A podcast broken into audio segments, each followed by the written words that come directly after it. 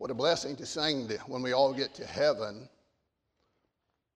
What a blessing that will be. What a joy that will be. I want to talk to you this morning about when heaven gets to us, when Jesus comes back again. And, and my heart's desire is that through the uh, Spirit of God, through His Word, that we will be more inclined to be looking for God's second coming, Jesus Christ. I know I have not thought of that enough, and I want to share that with you. I believe that it will change how we deal with life right now. All of us know just through the wisdom of practical knowledge that we need to keep the end in view. And when we do that, it makes the present such a greater, greater blessing. I pray that God would help us to do that. Title of what I want to say is God wants us to watch for his second coming. I'm starting, uh, maybe even completing a theme I've tried to deal with. It's coming up a cloud. Clouds uh, are something that gets our attention so much. Looking at the clouds, whether that's a storm or whether it's uh, the clear blue sky. But Jesus is coming back, and he's coming back in a cloud. He says he is. And he says us to be watching for that coming. I wish you would turn with me to Matthew chapter 24. This is called the Olivet Discourse, Matthew 24 and 25. It deals with the destruction of the temple in Jerusalem, but it deals with something far greater that is, the return of the Lord Jesus Christ. And I pray the Lord will bless us to see. The disciples had the ultimate question of when, Lord, will you come back again? I pray that would be our question too. Would you please stand with me and read these verses along with me, or just listen as I read these verses? I'm going to read verses 29 through 31, though this whole chapter deals with Jesus' response to his coming again.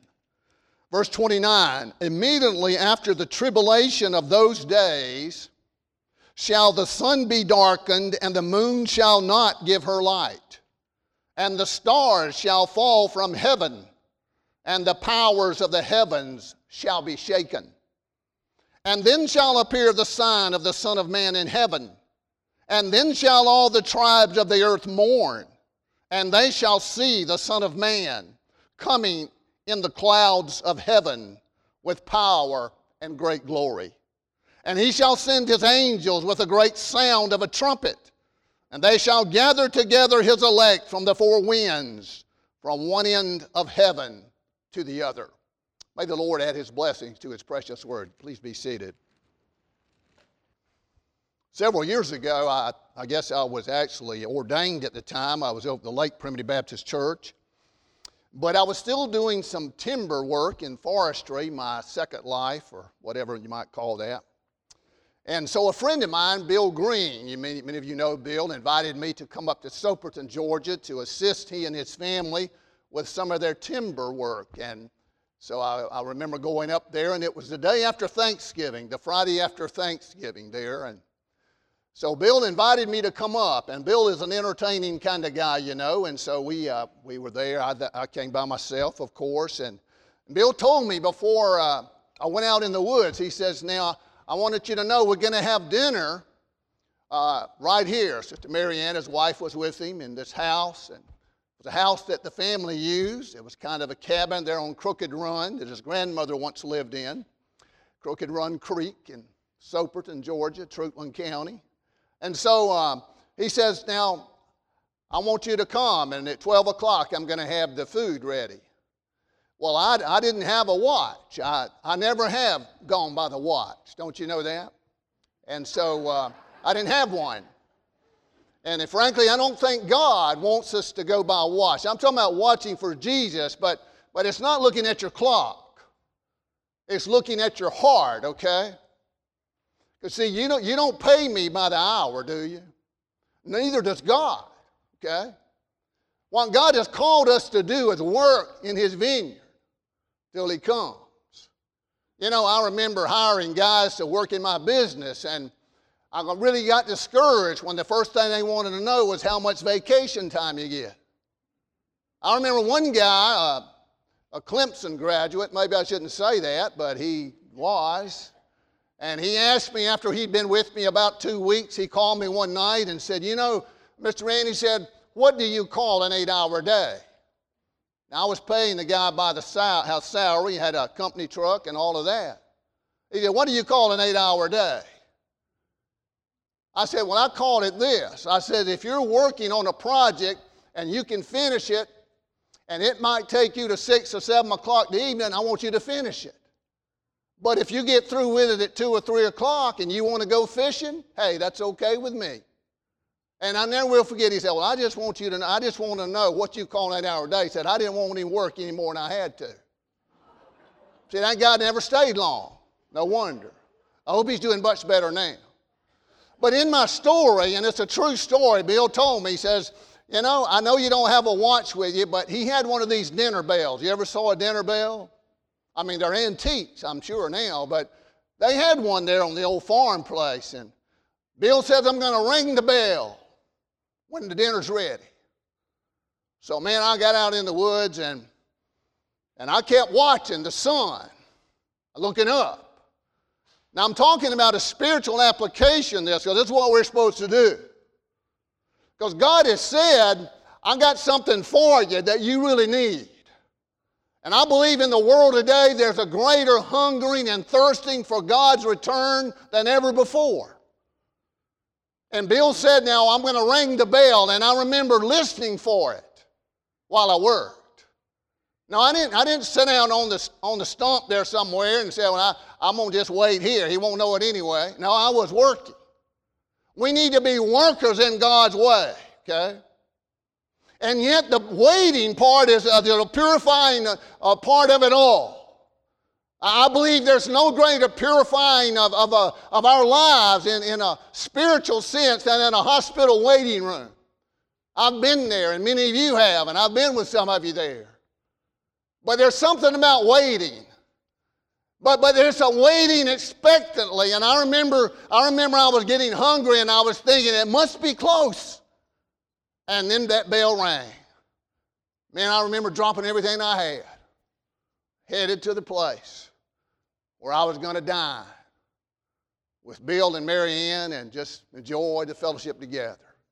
Now, that's just a small glimpse, but I think I wanted to say that because it gives me a glimpse of, of telling you about looking for Jesus' coming again. And I want to say three things about it from this text, and we'll visit a few more.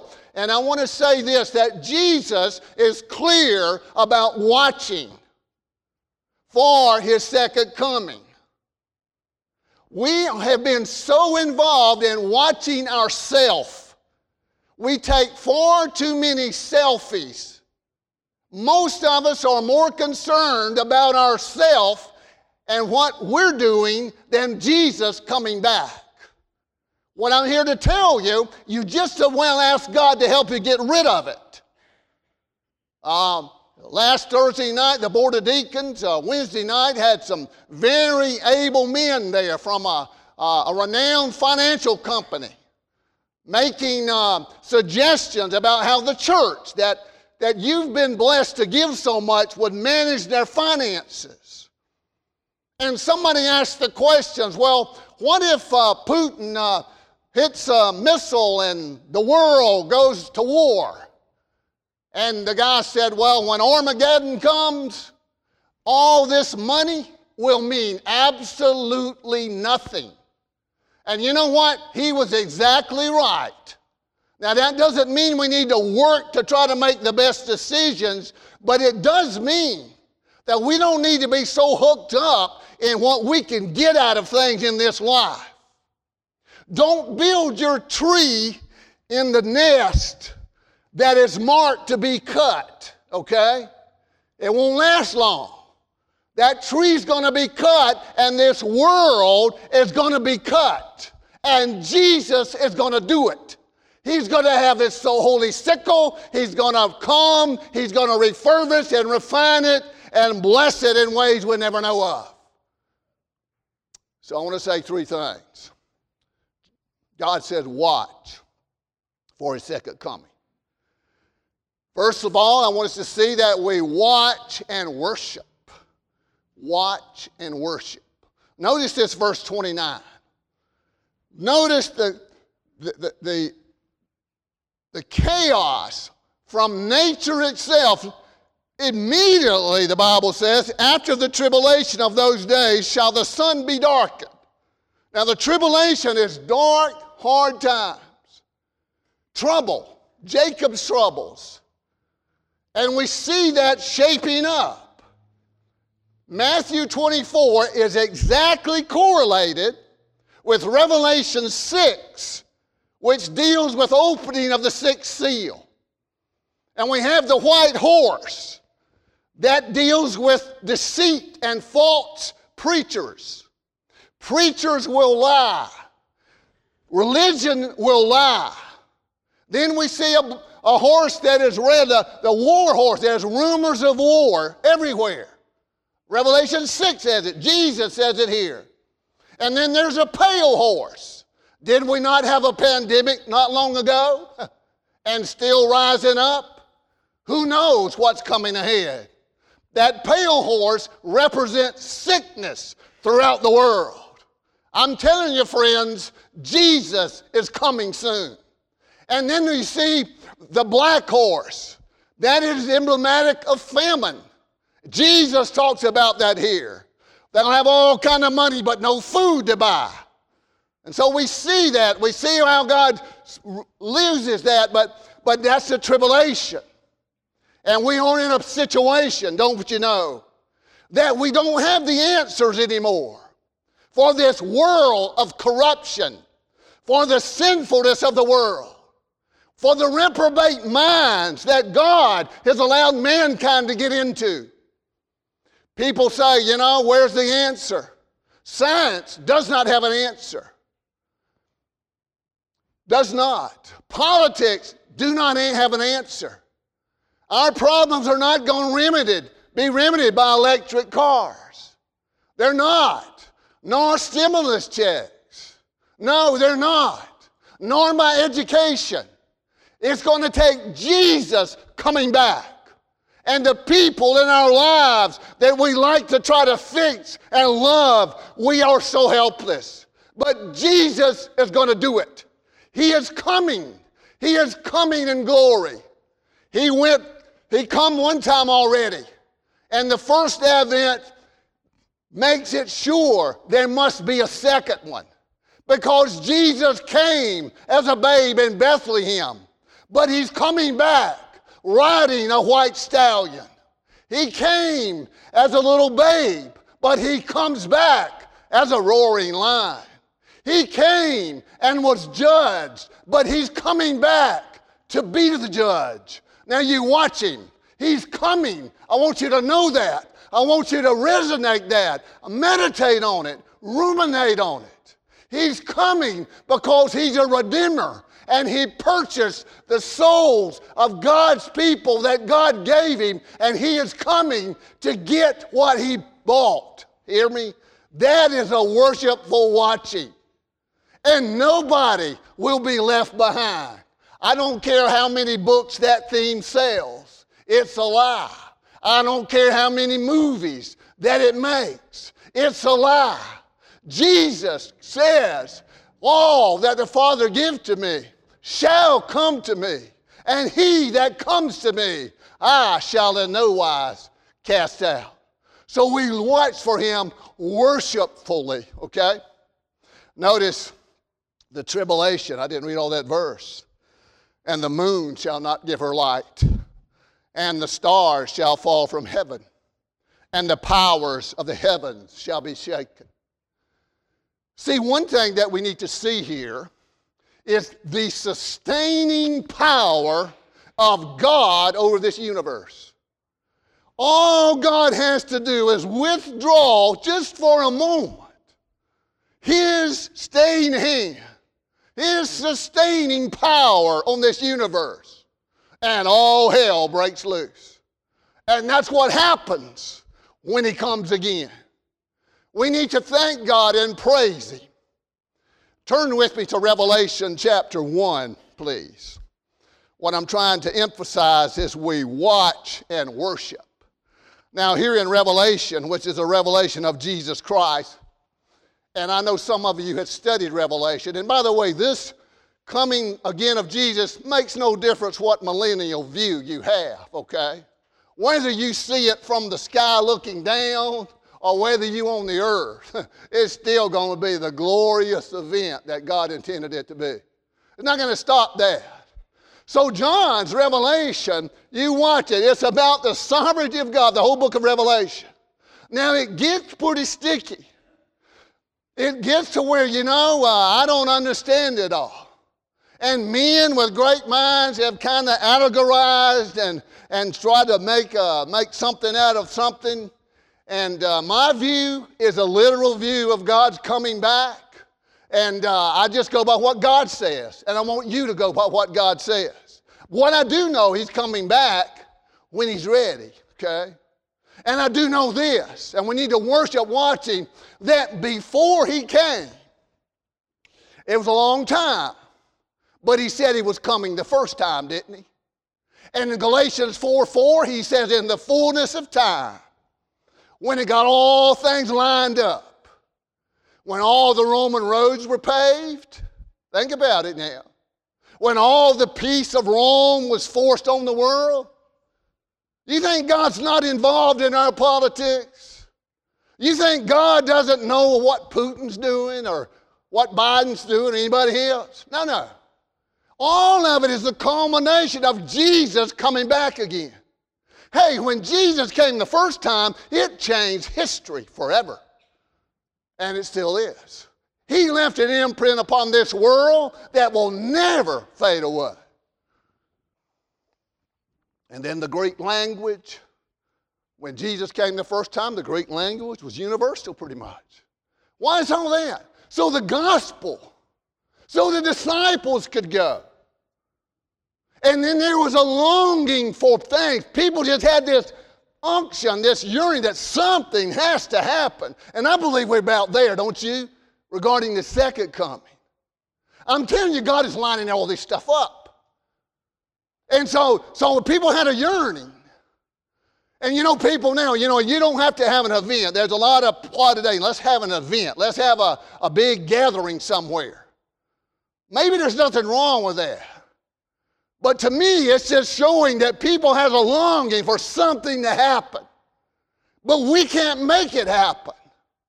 We need to be waiting worshipfully every day for Jesus to come back again. Revelation 1, I asked you to turn there, didn't we? Here sets the worshipful context of this waiting. Verse 5, or John, verse 4, first chapter.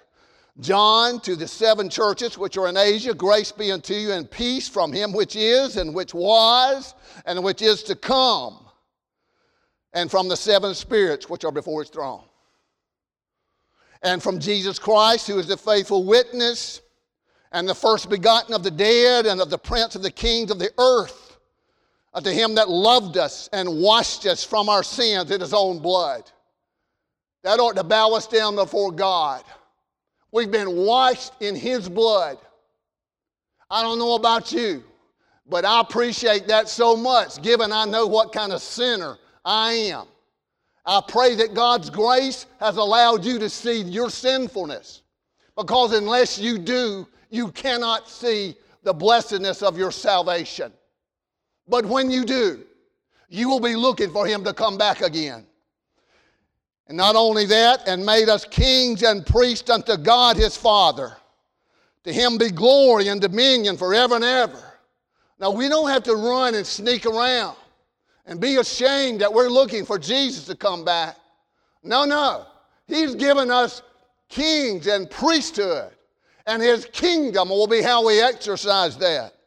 But I wanted you to see verse 7 in particularly from this first chapter, and the Bible says there, Behold, you see, these few verses before that sets the theme of let's bow down to God, worship Him, think of what He's done for us.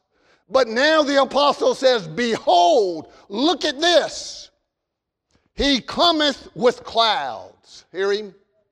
And every eye shall see him, and they also which pierced him. And all kindreds of the earth shall wail because of him. Even so, amen and even the blindness of the Jews, God is going to open their eyes. Zechariah 12:10 says that I will pour out my spirit of supplication. And they, he's talking about the Jews, shall look upon me whom they have pierced, and mourn as one mourneth for an only child. God can do that, and God will do that. And he's coming back to do it, and we should worship him and thank him for it. What a blessing. What a thank, thanks reason to rejoice in him. Now, I want to go back in the, further in the New Testament. So I want to go to 1 Corinthians, and I want you to go with me. And I want you to look at uh, the, ch- the 12th chapter if you got it. You can find it, I bet you can. The 11th chapter. 1 Corinthians chapter 11. You ever thought about the Lord's Supper having anything to do with the second coming of Christ? It does. Very much so. You see, not only is the Lord's Supper given as an ordinance that we remember the past, what He's done for us, but also the future. Look at these verses with me from verse 24 of 1 Corinthians 11. The Apostle Paul is speaking and says, And when he had given thanks, talking about Jesus, he brake it and said, Take, eat, this is my body which is broken for you. This do in remembrance of me. Let's look back. It's what Jesus has done for us. Worship God because of that. After the same manner, also he took the cup when he had supped, saying, This cup is the New Testament in my blood. This do ye as oft as ye drank it in remembrance of me. Now look at verse 26.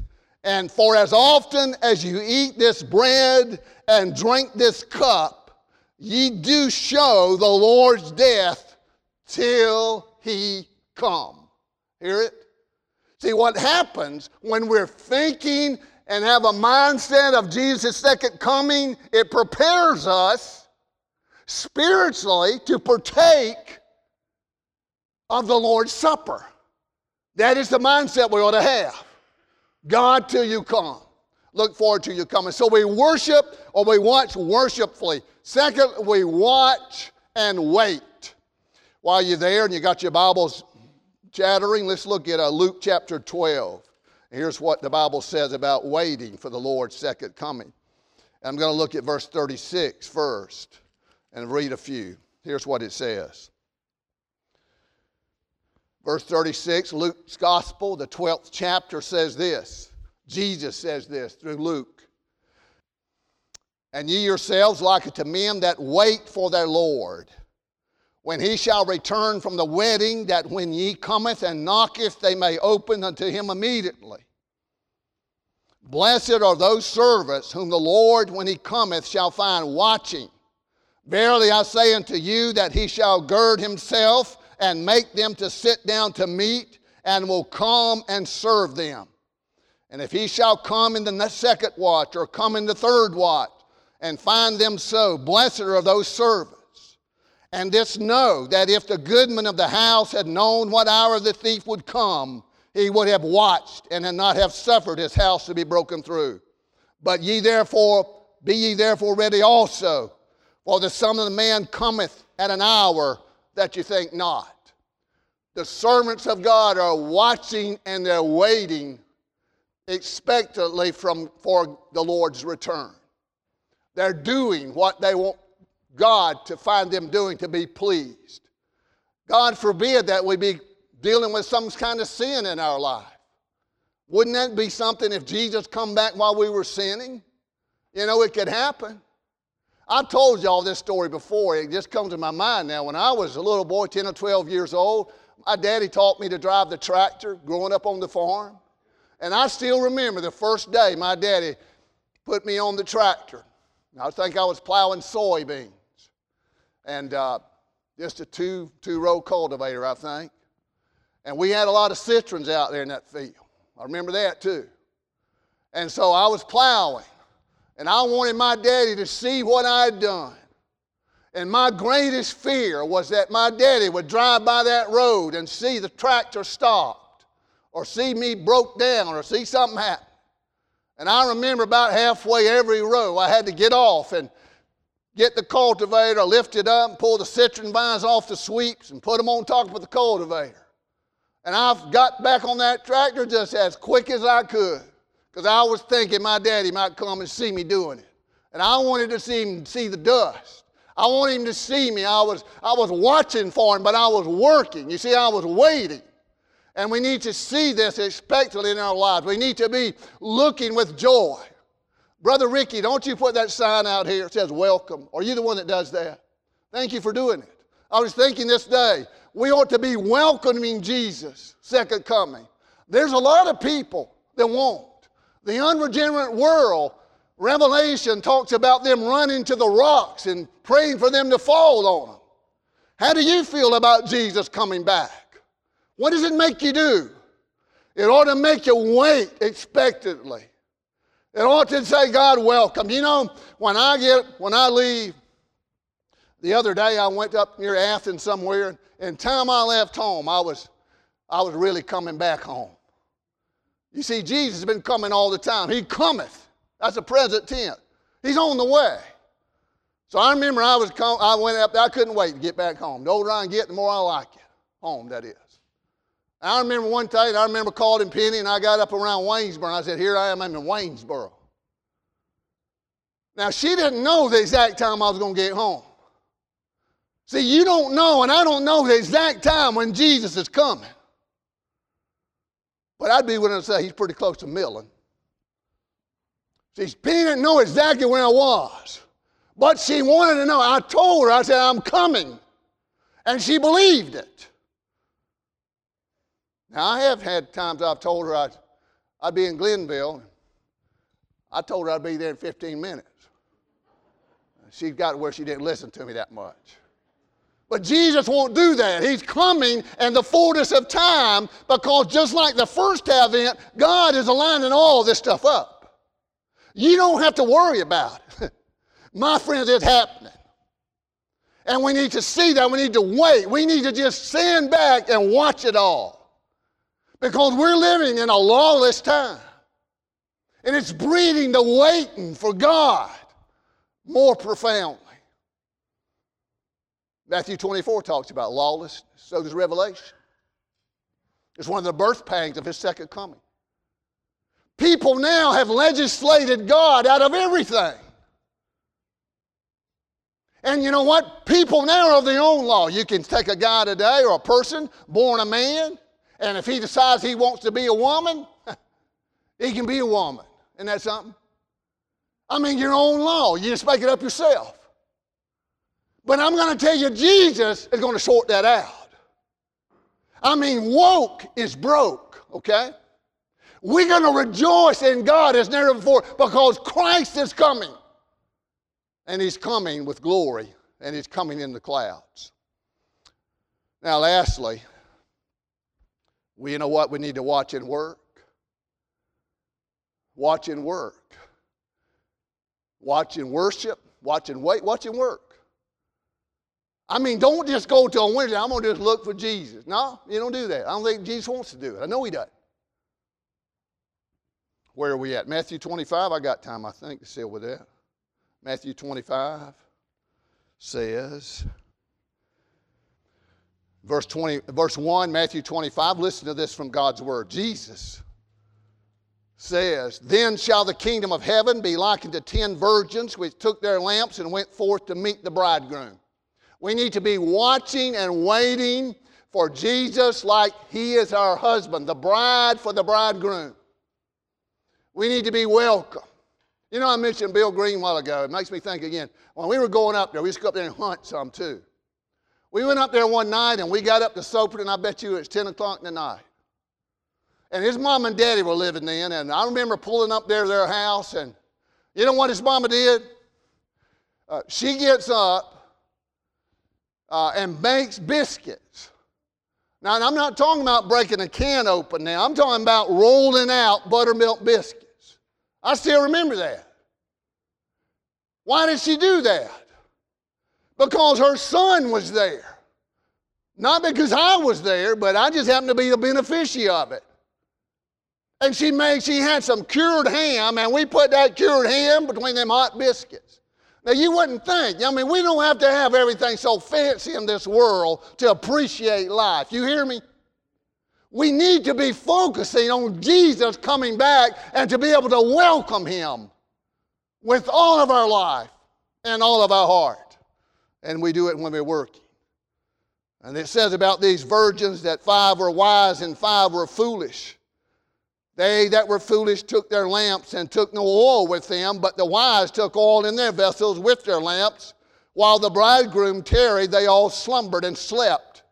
And at midnight there was a cry made Behold, the bridegroom cometh, go ye out to meet him.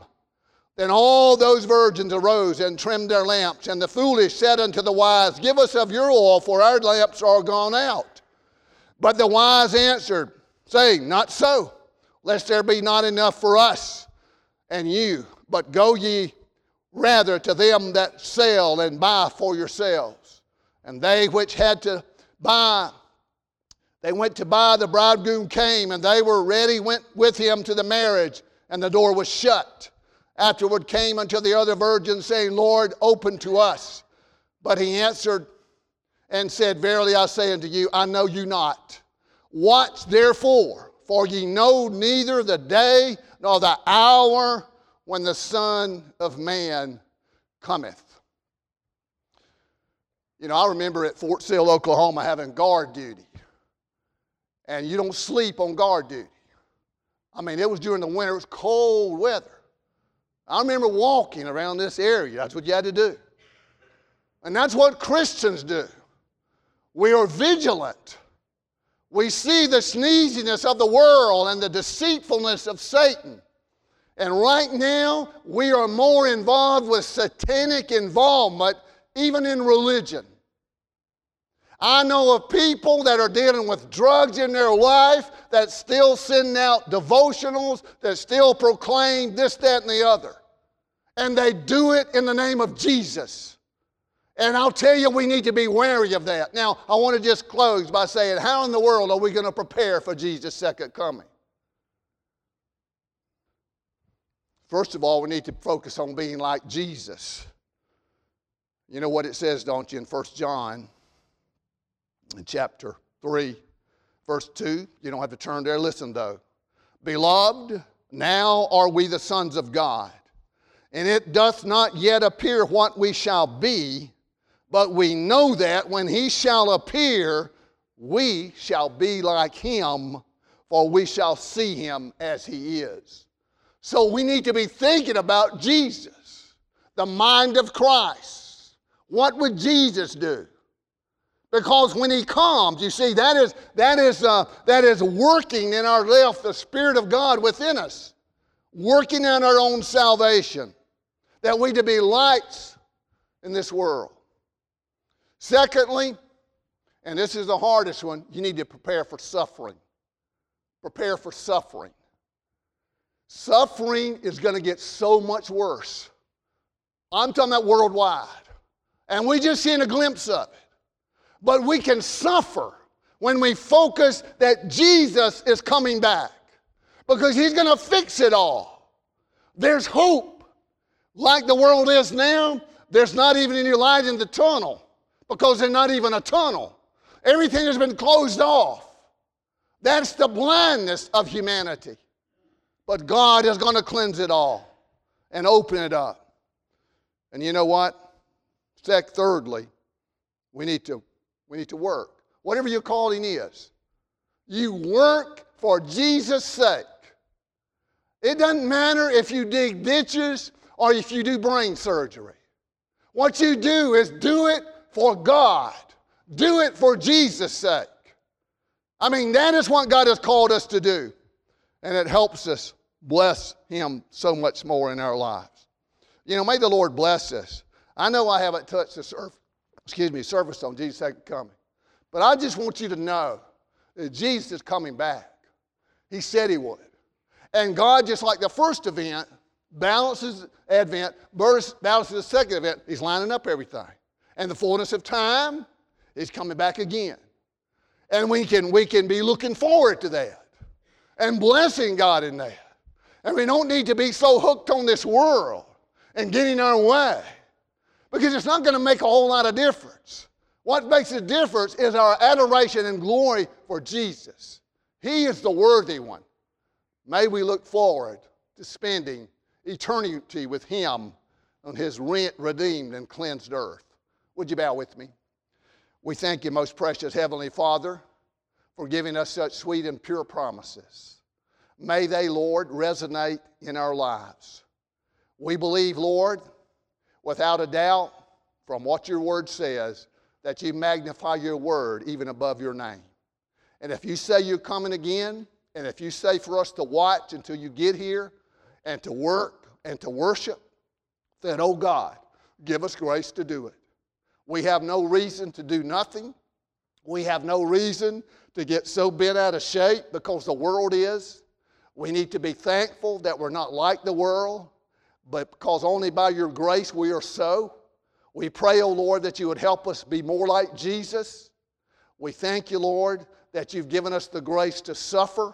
And as we do, we pray that we'd be found faithful, never to deny you, even if that means standing before a firing squad or dying in any other way. We thank you, Lord, for the eternal life that you've given us, that gives us the strength, the, the motivation to love you and to live for you who died for us. Help us, Lord, to always be busy, not busy bodies, not busy with our mouth, not warriors, but busy, O oh Lord, about your kingdom. Thanking you for every day you give us, for every opportunity you give us to serve you, to be baptized, to hear your word, to share the gospel with our family, or just love you in silence. In Jesus' name, amen.